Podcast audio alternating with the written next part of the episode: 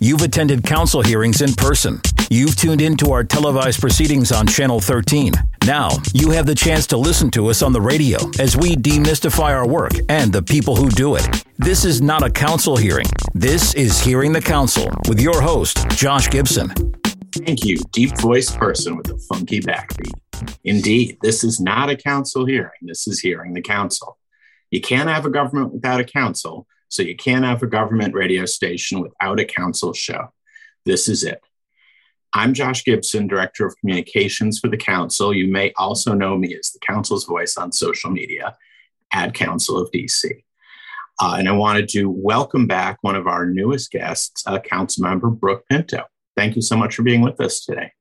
Absolutely. Thank you, Josh. And the, the best lead in sound in the business.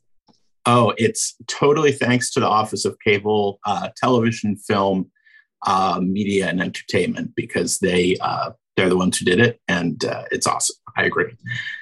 Um, and I'm so glad to have you back. You you passed the initial interview phase uh, the last time we talked late last year, the getting to know you sort of biographical talk.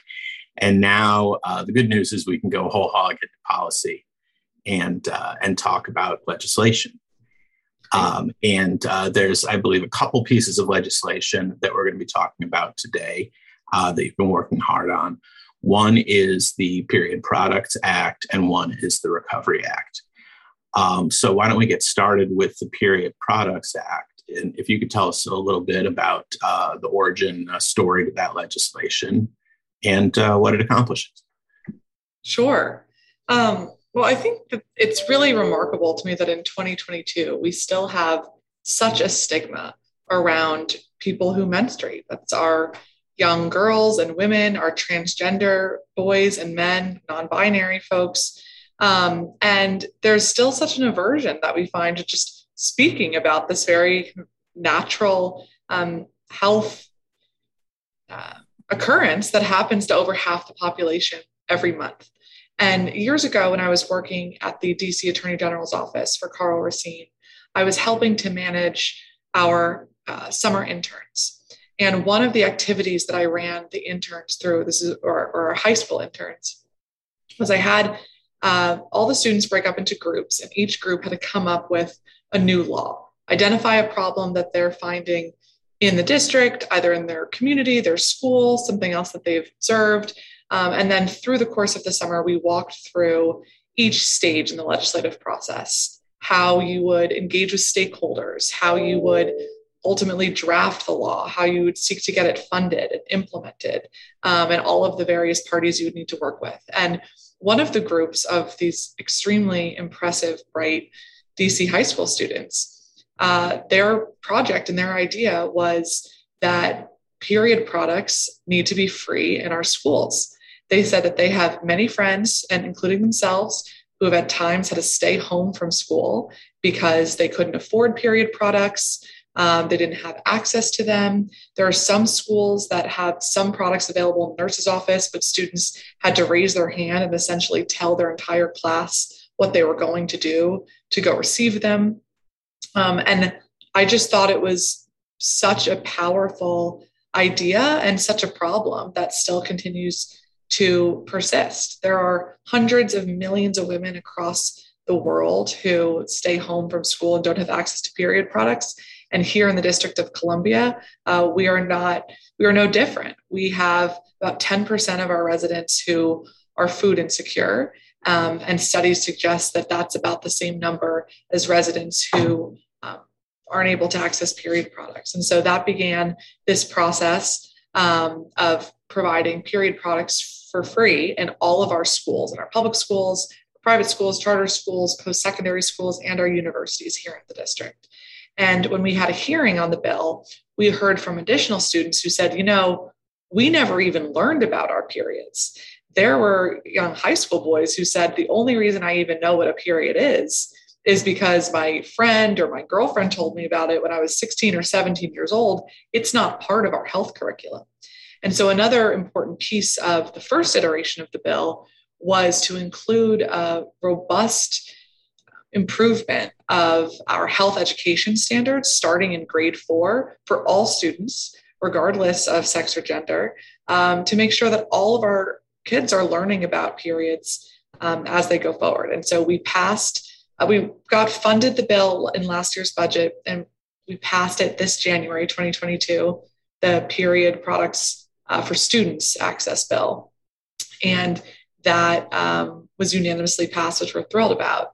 And the Council Office of Racial Equity, in their uh, assessment of the bill, identified that, you know, we have other uh, populations who also have a very hard time accessing these period products, not just our students, um, but people in shelter, people who are visiting government buildings. Uh, and this continues to be a real problem. And so we introduced a few weeks ago, uh, joined by all of um, our female council members, um, a bill to expand period products for free in all district government buildings, in all congregate settings, in buildings that the district has contracts with, including our shelters. And we're really hopeful that this bill will get a hearing soon and we can get it passed because ultimately, I think we should really think about period products just like toilet paper, a basic health necessity that all of us expect to have a right to when we go into a, a public restroom, and this should be treated no different. Yeah, I think um, one of the things this shows us is how the legislative process works. That you start with an idea that you could put on the back of a business card, you know, free period products in schools. But then as you dig into it a bit, you're like, well, we have public and charter schools, and well, we have elementary, middle, and high schools. Uh, we have uh, um, uh, single sex restrooms, we have uh, co ed restrooms.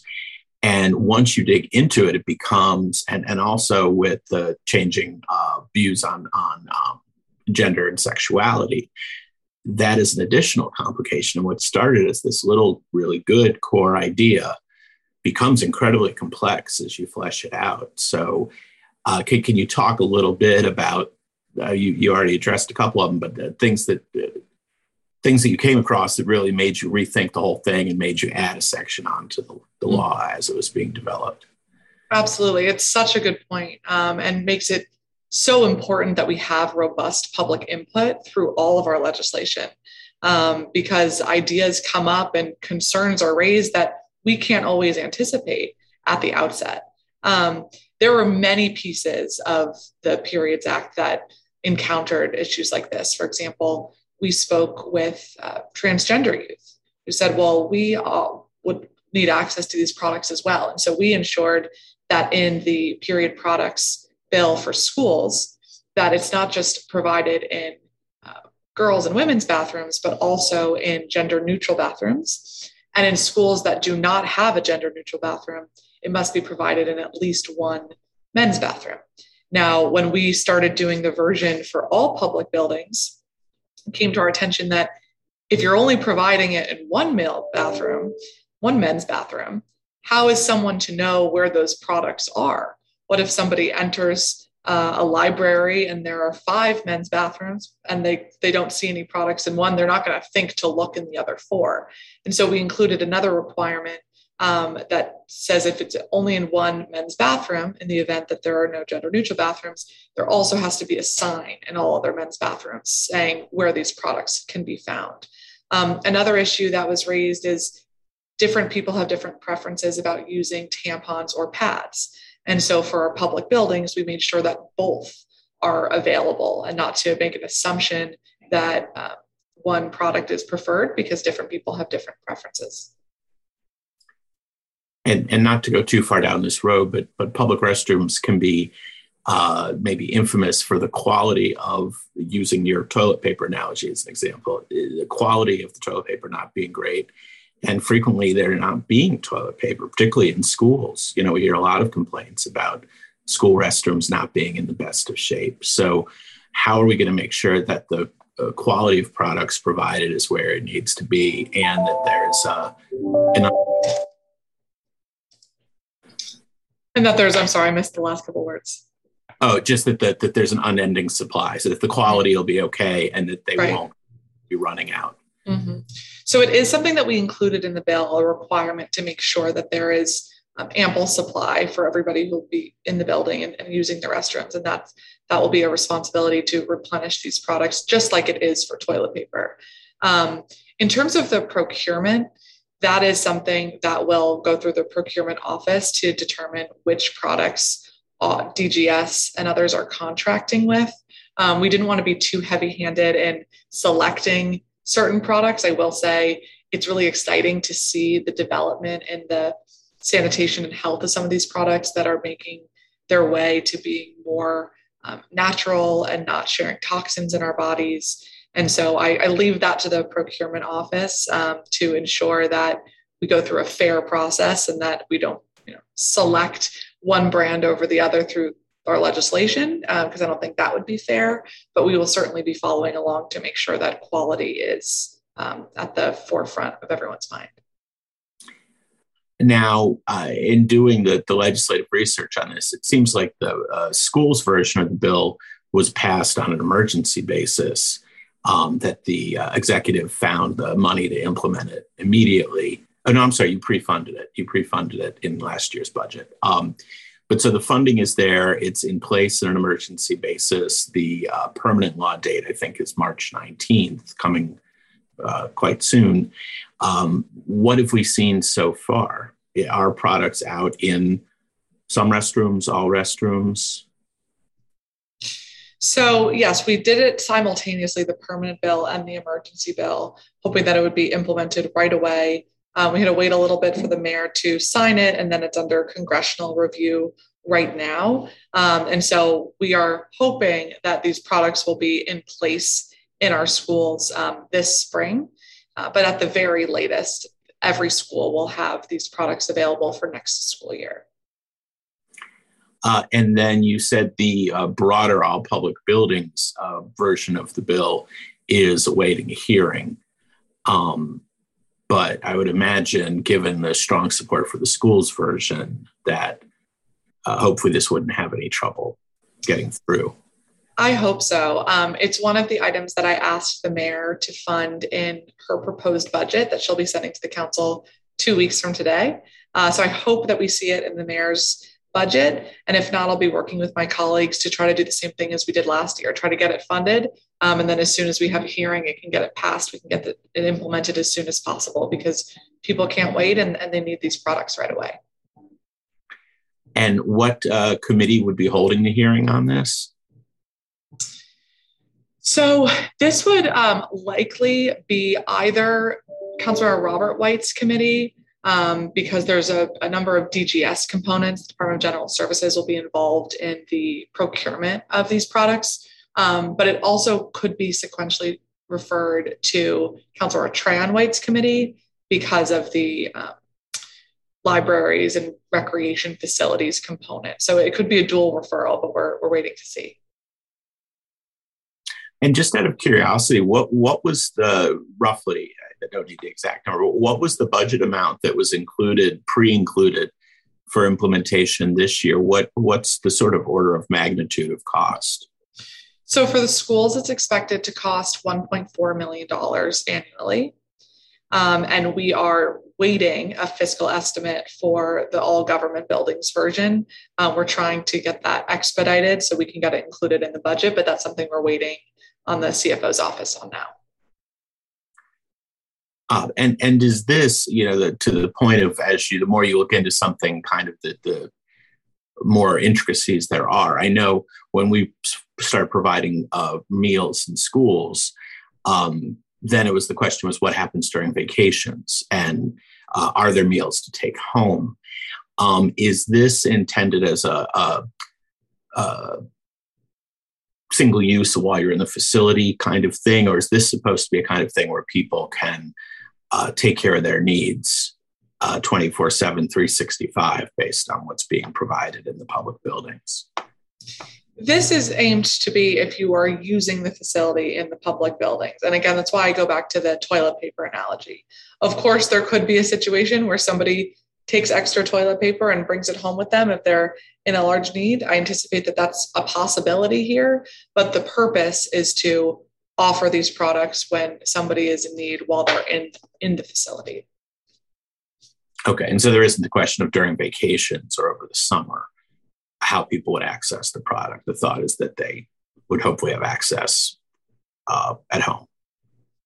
Right. I mean, for for public buildings, it will go year round, yeah. including summer year. vacations.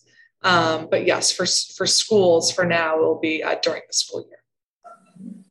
Okay. Um, well, the, the, second bill you wanted to talk about, um, and I want to make sure I get this right because um, I thought this was quite uh, crafty, um, is the Recovery Act, which is the Rediscover Equitable Central Occupancy Vitality and Encourage Resilient Yield uh, Rediscovery Act.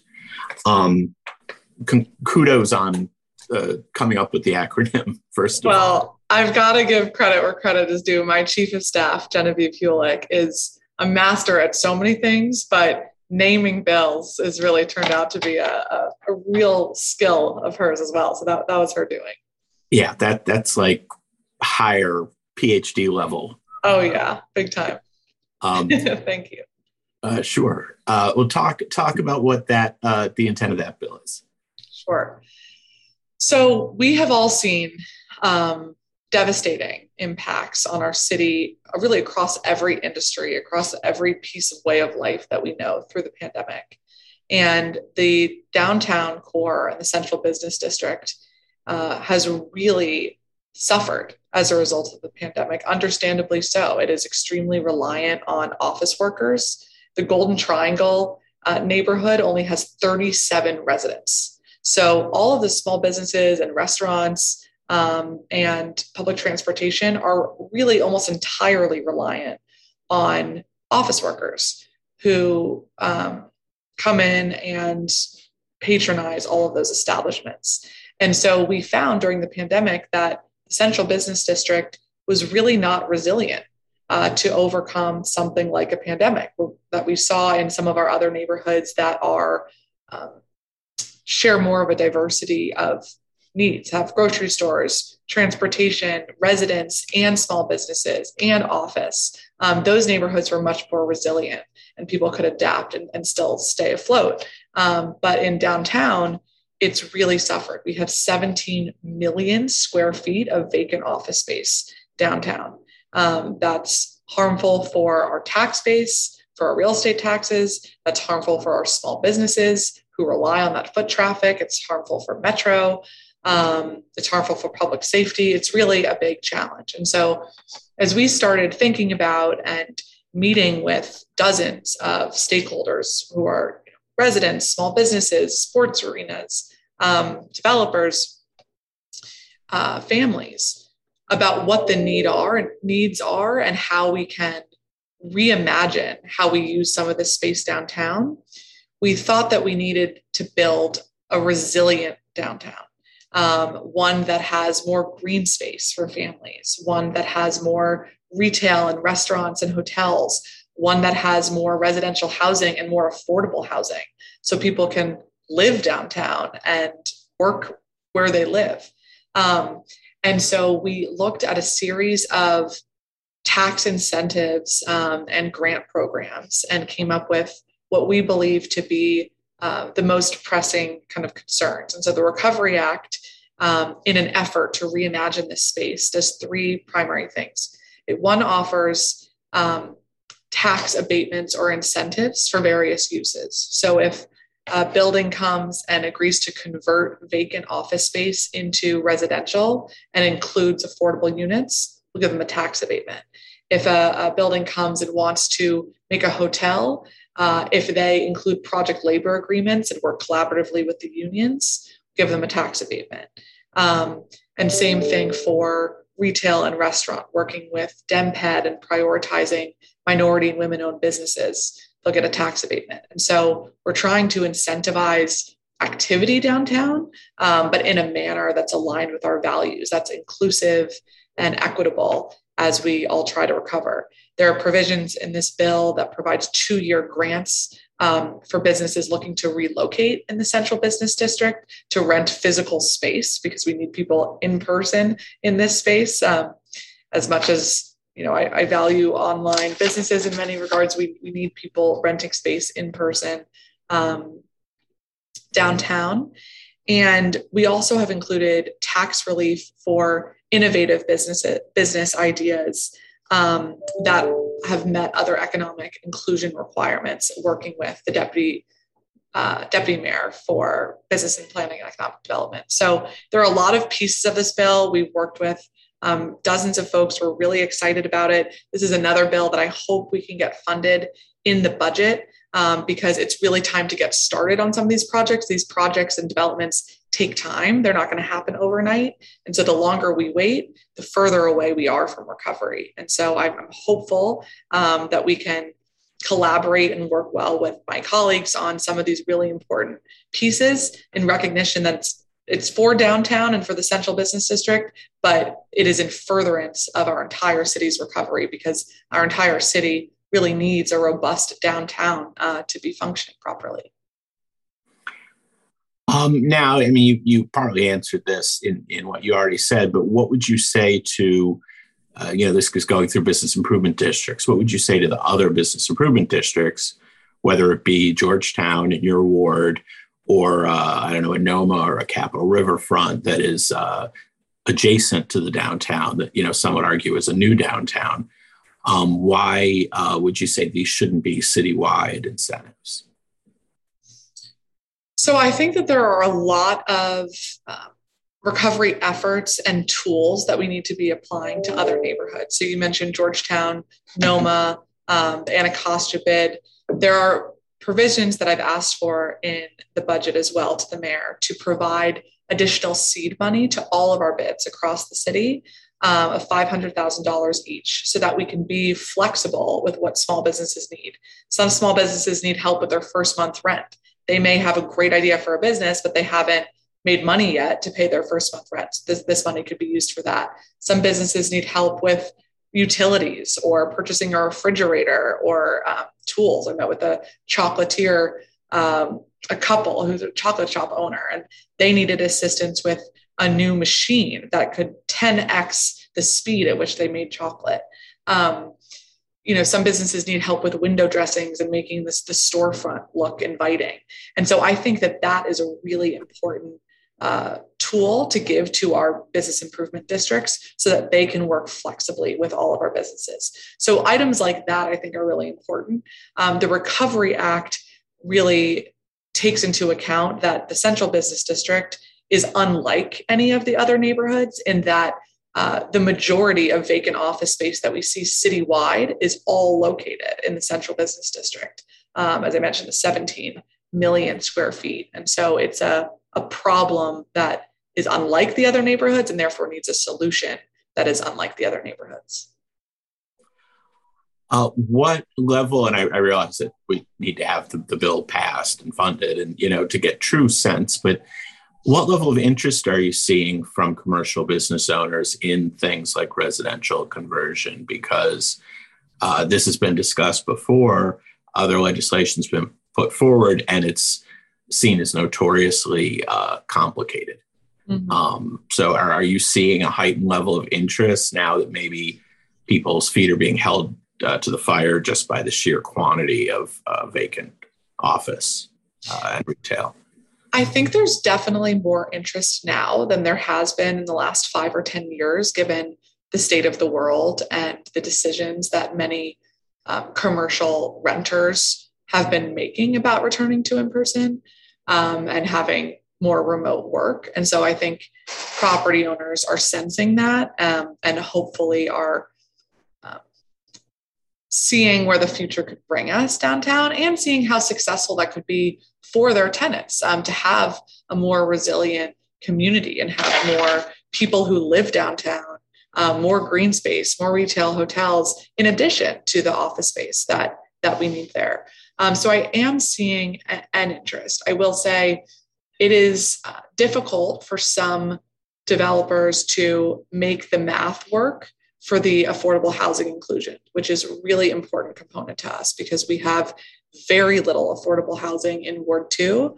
Um, we just uh, went to the ribbon cutting this weekend of Parcel 42, which is going to be 108 new affordable units in Shaw. Um, we're really excited about that project and other similar projects around Ward 2. But we need affordable housing in Ward 2 and we need affordable housing downtown. And so to us, that's a really important part of the incentive to, to make the conversion. Um, but that's been the biggest pushback is for some property owners, they say, here's the math, we can make more money if we don't convert it for this purpose or if we don't take the abatement, but therefore don't have to have any affordable units.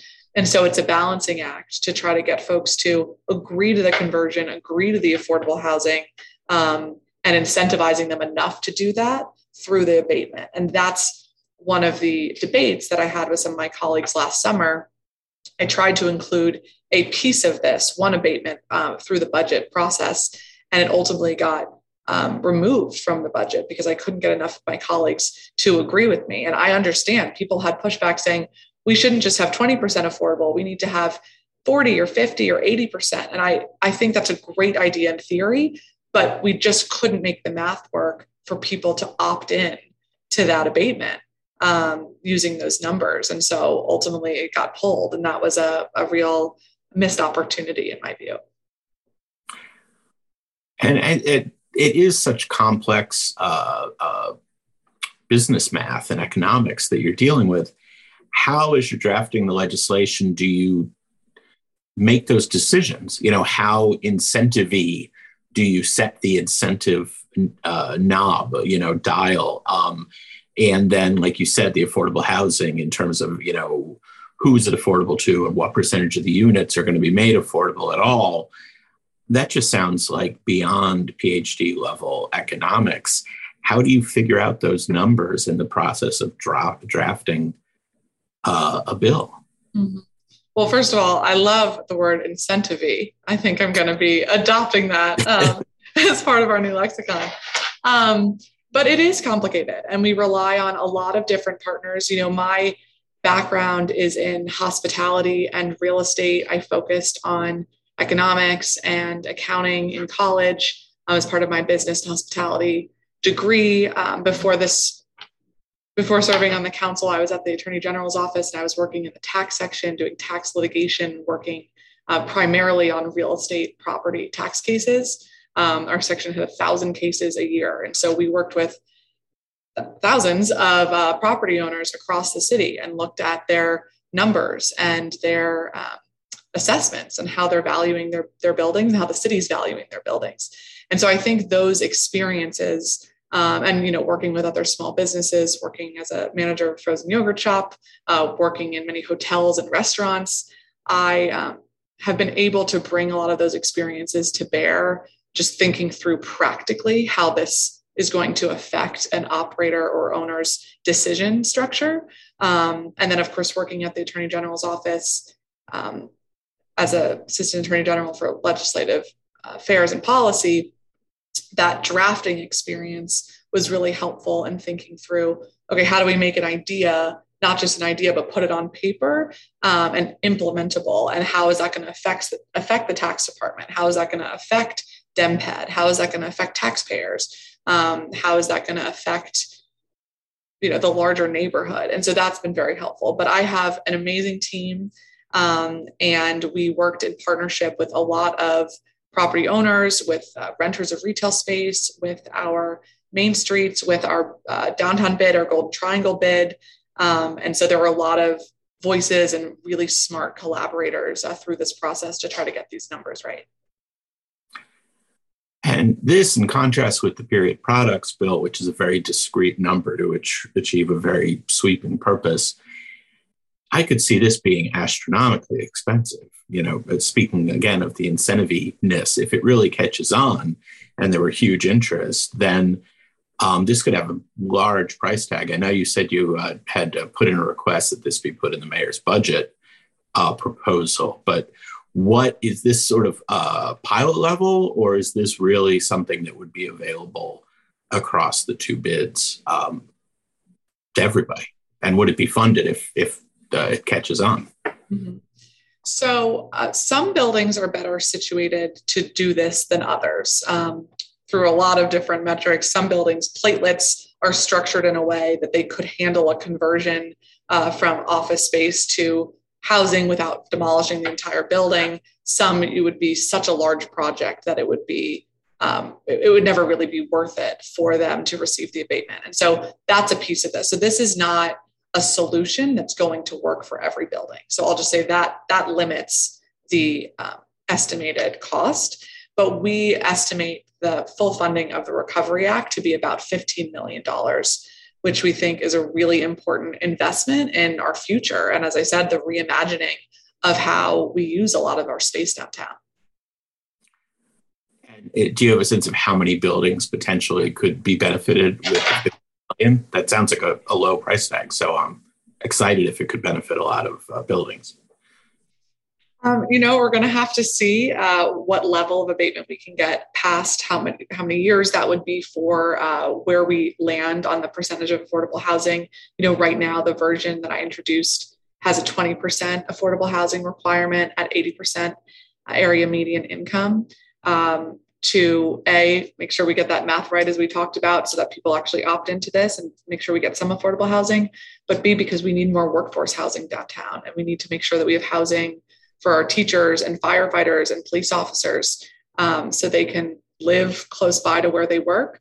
Um, but we really won't know how many buildings opt into it until we secure the final numbers and, and get the bill passed. So I'm I'm hopeful that uh, in addition to the, the abatements that we talked about, plus the grant programs to encourage innovators to rent space downtown um, and, and do so in an equitable manner, prioritizing our minority and women-owned businesses, that that will be around 15 million.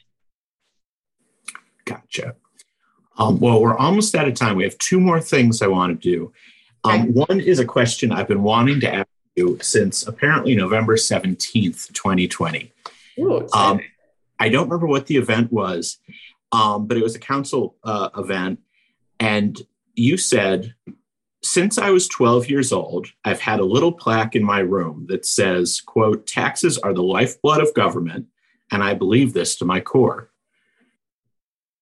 Please tell me more about this sign. How did this sign end up in your room? Do you still have the sign? Could I see a photo?